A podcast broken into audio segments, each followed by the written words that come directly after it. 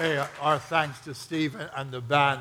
You know, feelings come alive at Christmas, and uh, feelings of great joy, but also often for us there are areas of great sadness at the holidays as well.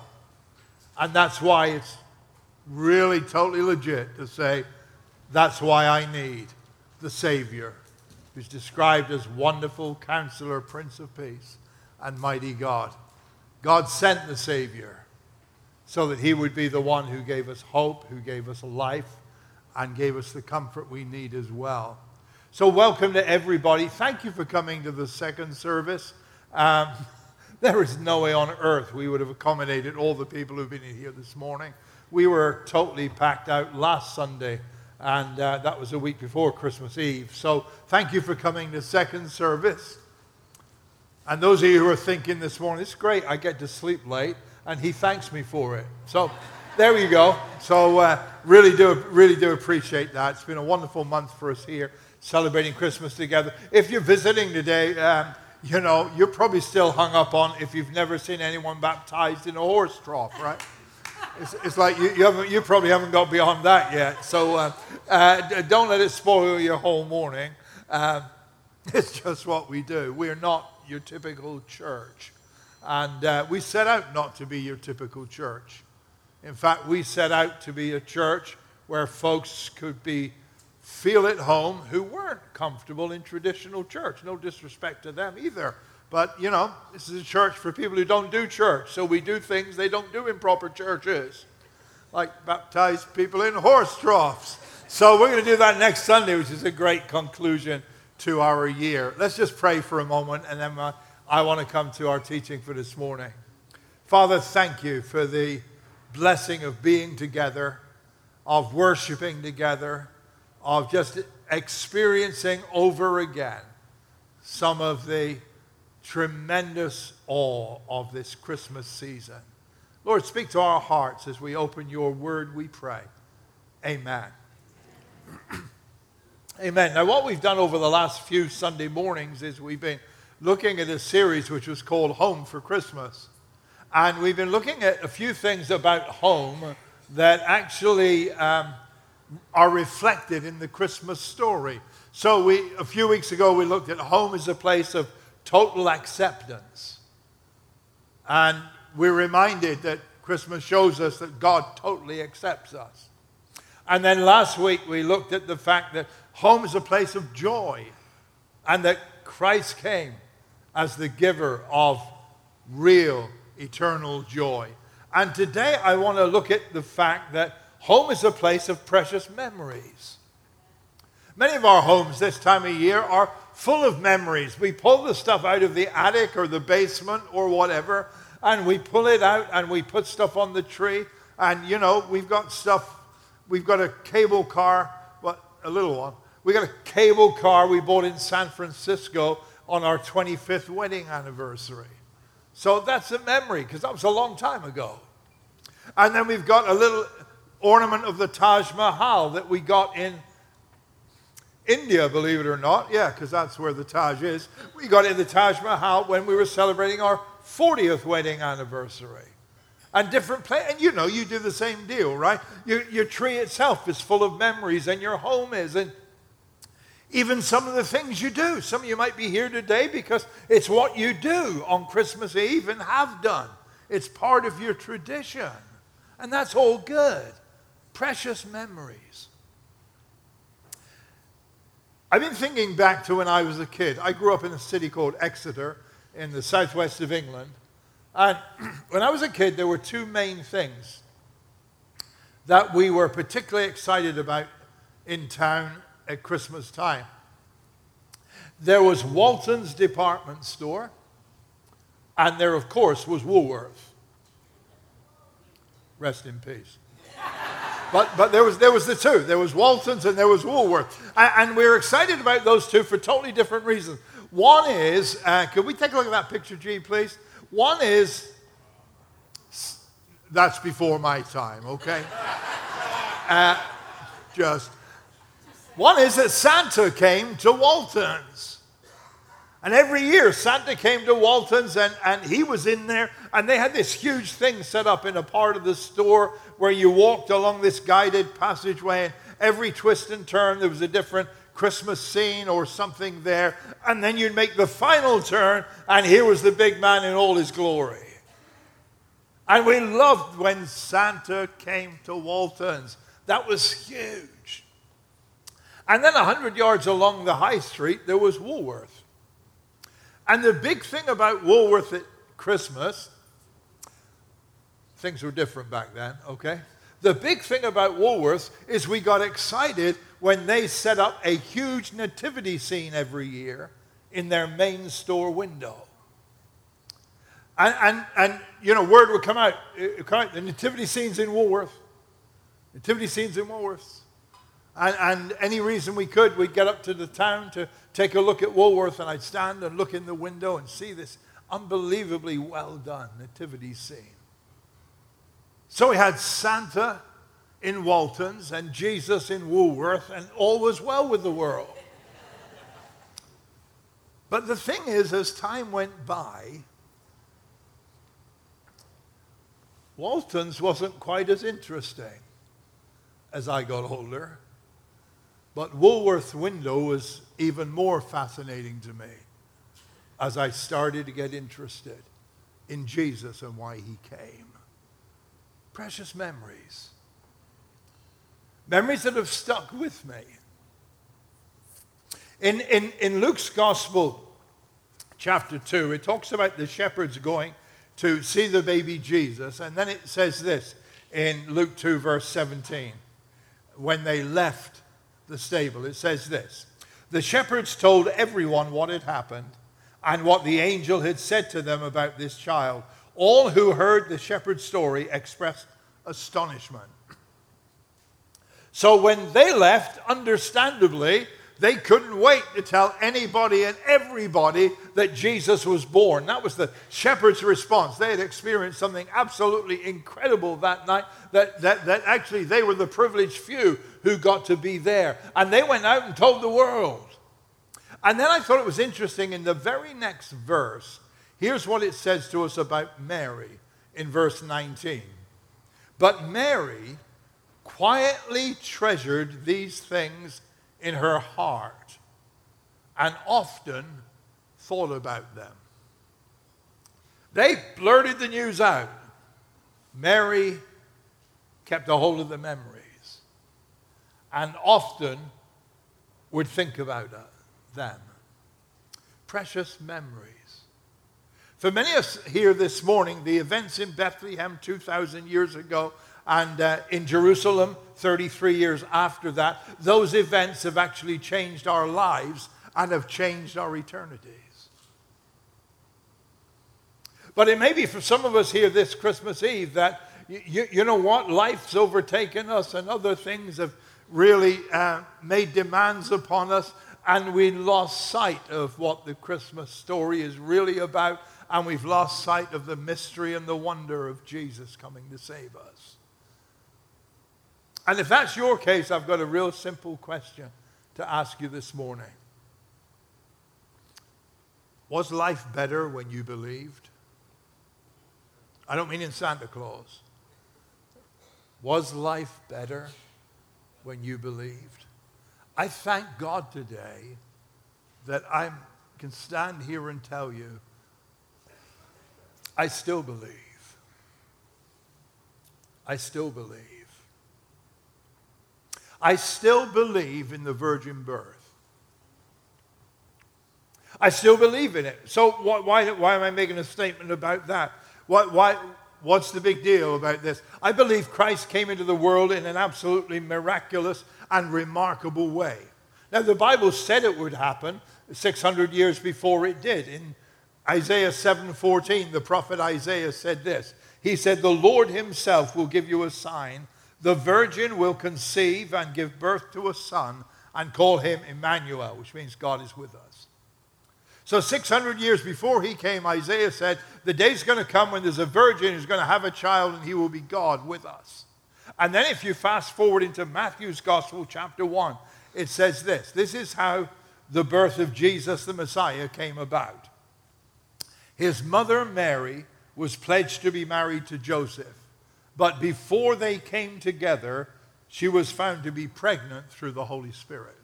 Isaiah said there's a virgin who's going to have a baby who will be God. And then in Matthew it says, here's how it happened.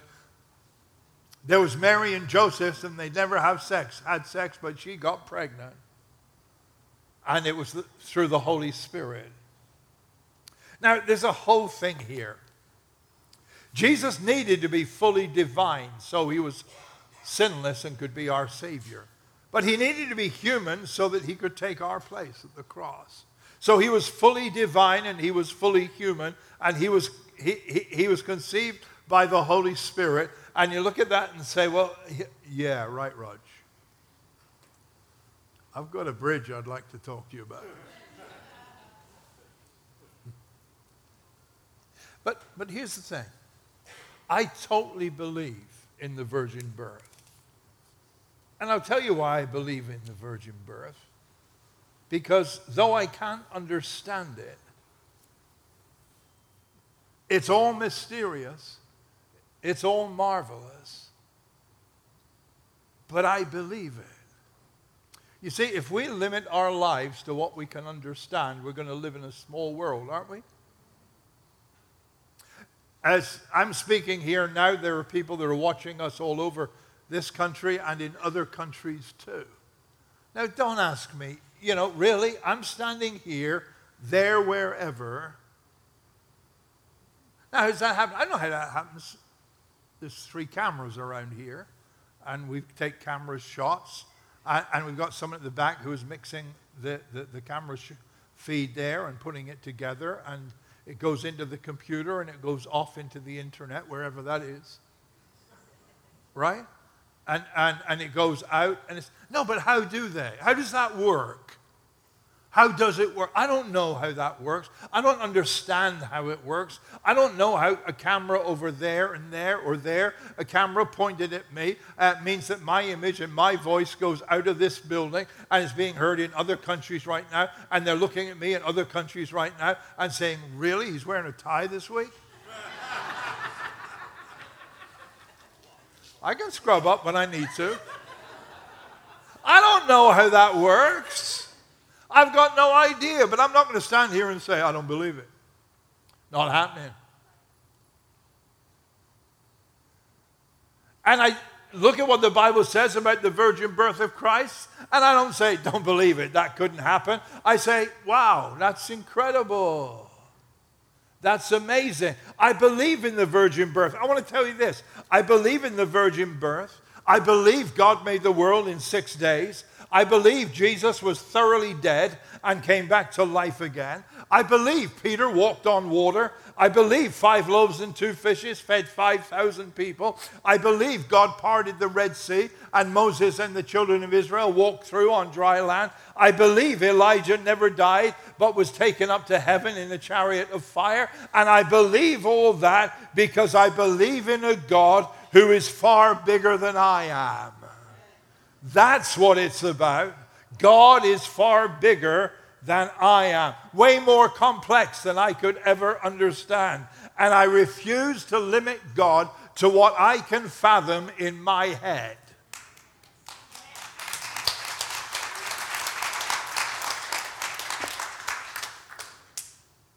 Because sometimes what goes on in my head is crazy. All right, there you go. I said it publicly.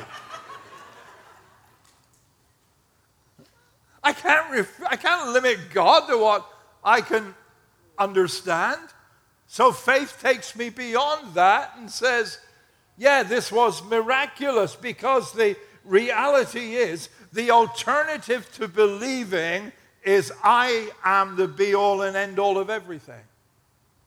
The alternative to believing is this the limit for me of my world, of this life, of the future, is what I am able to understand. And I want to tell you this I need a God who's bigger than I am.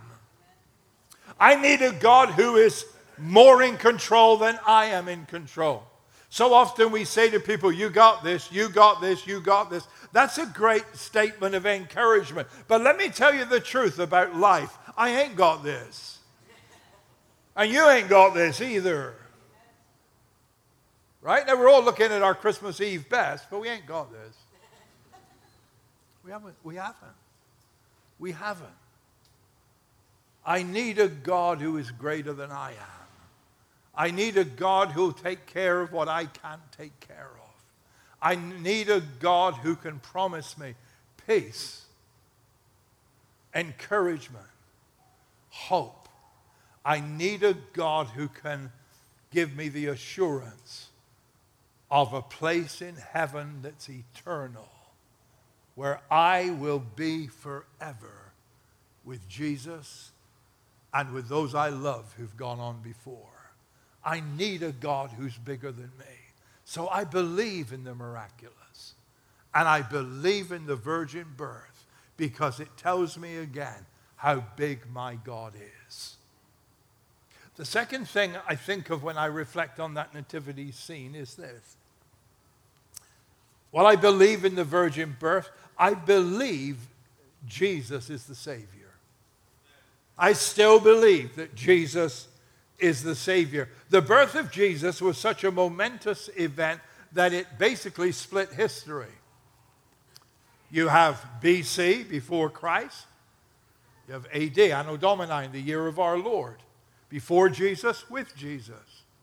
His birth split history. It is also the dividing point in the Bible. The Old Testament was before Christ. The New Testament is about Christ and after. Actually, it's interesting. The, the Old Testament ends with the book of the prophet Malachi. And then the New Testament starts with Matthew talking about the birth of Jesus. All you do is you turn one page, and you've gone from the Old Testament to the New Testament, just like that. I turn a single page. But actually, that page represents 400 years of human history.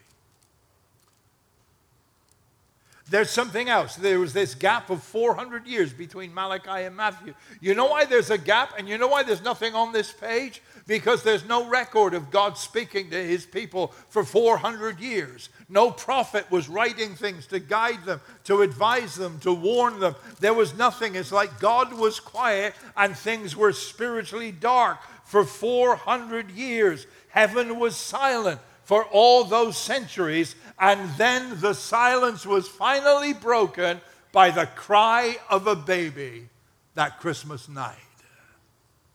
Christ came into the world, the hope of the world. Or, as the Bible often puts it, as the light of the world. Back to the prophet Isaiah, who was prophesying the coming of Jesus. Isaiah 9 and verse 2. The people who walked in darkness have seen a great light.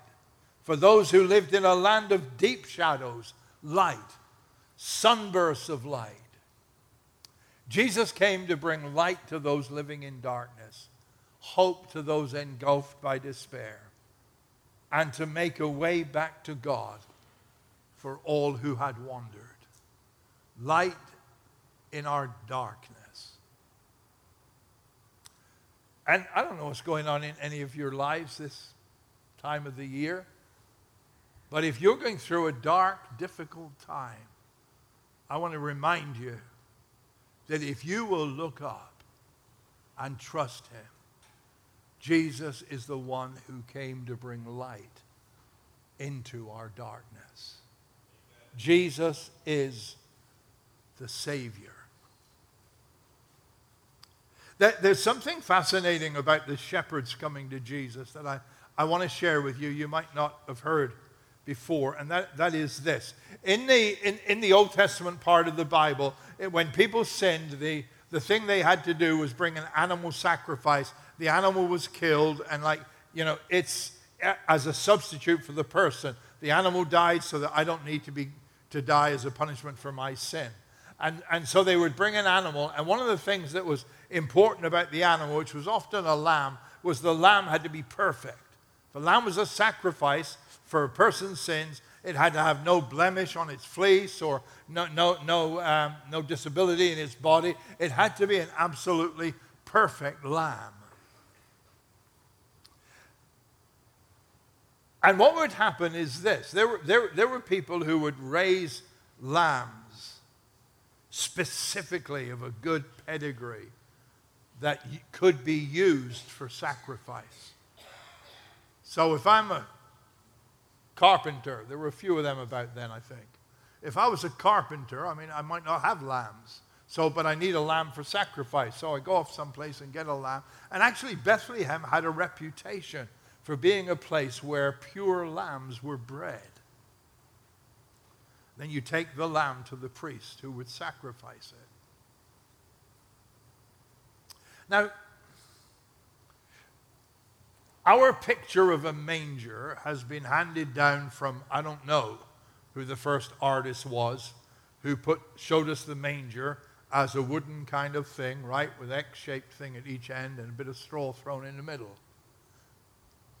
But actually, a manger was, whoa, a manger was something that was made out of stone and was solid.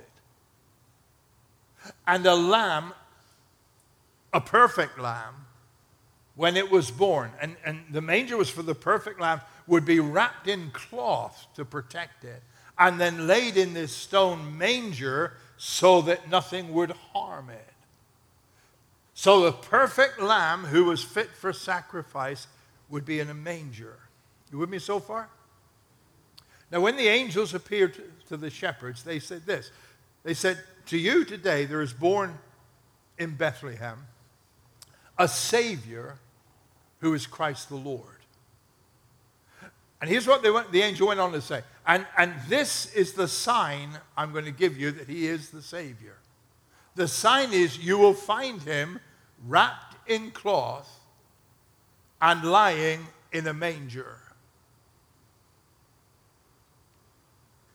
And when the angels came to see Jesus, they came into that stable and there he was. That was where sacrificial lambs were kept. That was where unblemished lambs were protected. And there is this baby who is wrapped in cloth and he is lying in a manger. And he was the one of whom John the Baptist later said this. In John 1:36 it says as Jesus walked by John looked at him and declared, "Look, there is the lamb of God." Jesus came to be the sacrifice for your sins and mine, the perfect Lamb of God, and trusting Him, embracing what He has done for us, I receive God's forgiveness and I receive the gift of eternal life. That perfect Lamb is why we celebrate Christmas the Lamb of God is who Jesus was. I still believe Jesus is the Savior. And then let me just say this and bring it home to a personal experience. I still believe Jesus came for me. I still believe that Jesus came for me. Best known verse in the Bible, John chapter 3 and verse 16. For God so loved the world that he gave his one and only Son, that whoever believes in him shall not perish, but have eternal life. Look at that verse. Right in the middle of that verse, it says, God, God sent Jesus, he gave Jesus to us, that whoever believes. Now, I know you've got a name, but you're in that whoever as well. It, if the gift of eternal life is for whoever, then it's for you and it's for me and it's for anybody who will believe. From our perspective, if we will believe, we will receive the gift of eternal life. From God's perspective, there's a slightly different angle. John 15 and verse 16, Jesus said to his followers, You didn't choose me Remember, I chose you. The breadth of God's love is seen in John 3:16. Whoever believes. But actually the focus of God's love is seen in John 15, 16. I chose you. I believe that Jesus came for me. And I believe that Jesus is concerned and interested in every one of us as individuals. I was talking to a young woman before um, our first service this morning, and, and she was talking about what an absolutely radical year this has been for her since she came to put her faith in Christ. Absolutely, her life has been dramatically changed. And I said, you know what the tragedy is? A lot of people think if they become real followers of Jesus, their life's going to end. It's like, you know, you, know, you, you decide to become. A, unfortunately, Christians have given us a bad rap. They really have, haven't they? You know, some of the judgmental, condemnatory, miserable Christians that are around this world, it's like, Jesus, take them to heaven, make them happy. right? Right? It really is. You know, they, they know the Lord. Take them to heaven. Let them be happy because they're giving us a bad reputation. Because here's the reality to know Christ is to know real life.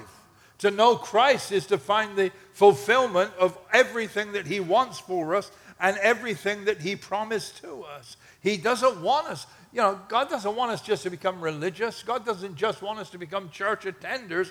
God wants to bless us with the gift of eternal life that begins right here and now. And that's why Jesus came. And I can receive eternal life through recognizing He is the Savior and owning Him as my Lord.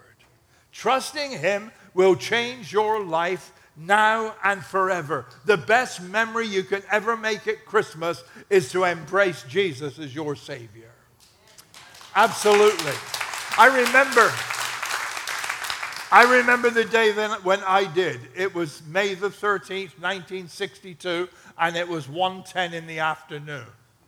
I had just been born. No, I hadn't. All right, so some of you were wondering, right? May the 13th, 1962 at 1.10 in the afternoon. How do you remember all that detail, Roger, when you can't remember to bring milk? Because it changed my life. And it changed my eternity. And it shaped my outlook on so many things. It was a transforming experience. The best thing you can do is to embrace the Christ of Christmas, the Savior of the world. Waltons and Woolworth. Neither of them's there anymore. The magic of Waltons dwindled as I got older. The wonder of Woolworth has continued. I believe. I believe in a God who's bigger than I am. I believe that Jesus came as the Savior. And I believe that Jesus came for me. And I want to encourage you this Christmas time. Give thanks to God that He sent Jesus to be your Savior. And if you have never fully accepted Jesus as your Lord, Make this Christmas the best Christmas ever by opening your heart and your life to Him. My sister was going through a very difficult period in her life a few years ago. She'd never been a Christian, she was a party animal.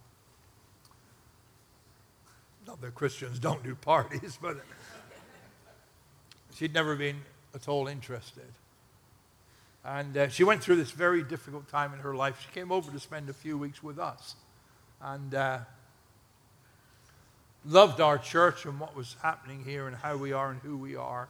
And she said to me, if, I, if, I, if there was a church like this near me, I'd go to it. And when she went home, she went to see the chiropractor, and the, the receptionist said to her, Haven't seen you in a while, Pat. What have you been doing? She said, I, I went to see my brother in New York. She said, New York? Why? What's he doing in New York? He's the pastor of a church. Really? What kind of a church?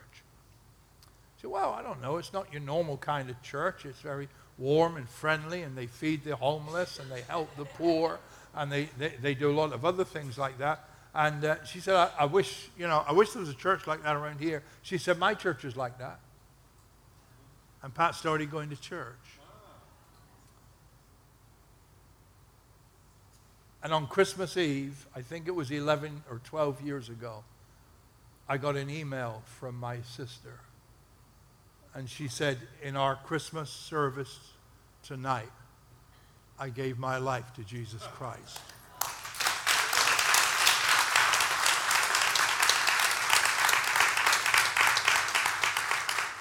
She'd been circling around on the outside for months.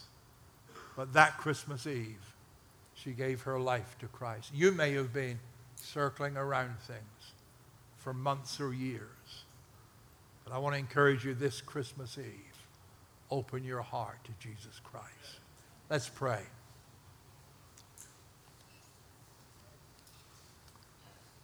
As we pray now, I just want to give you a moment for yourself to just just talk to God in your own language, from your own heart, just quietly.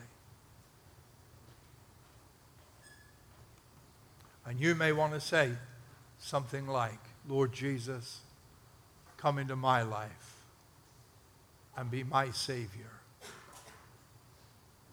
Forgive me, Lord, for my sin. And thank you for dying to pay the penalty for them. Lord, please give me today the gift of eternal life. Thank you for hearing me.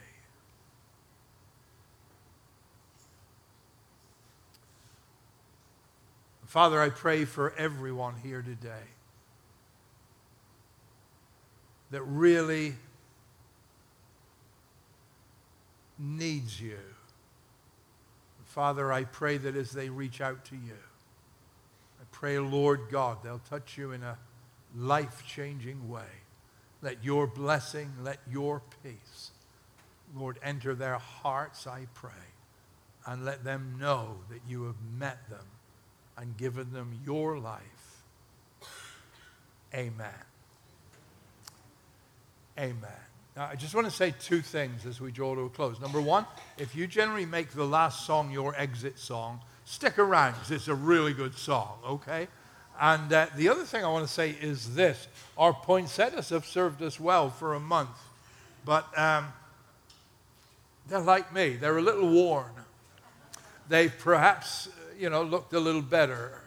Um, but if any of you would like to take a poinsettia and show it some TLC, please do feel free just to come and take one at the end of service and to take it home with you and see if you can bring about a miracle of resurrection.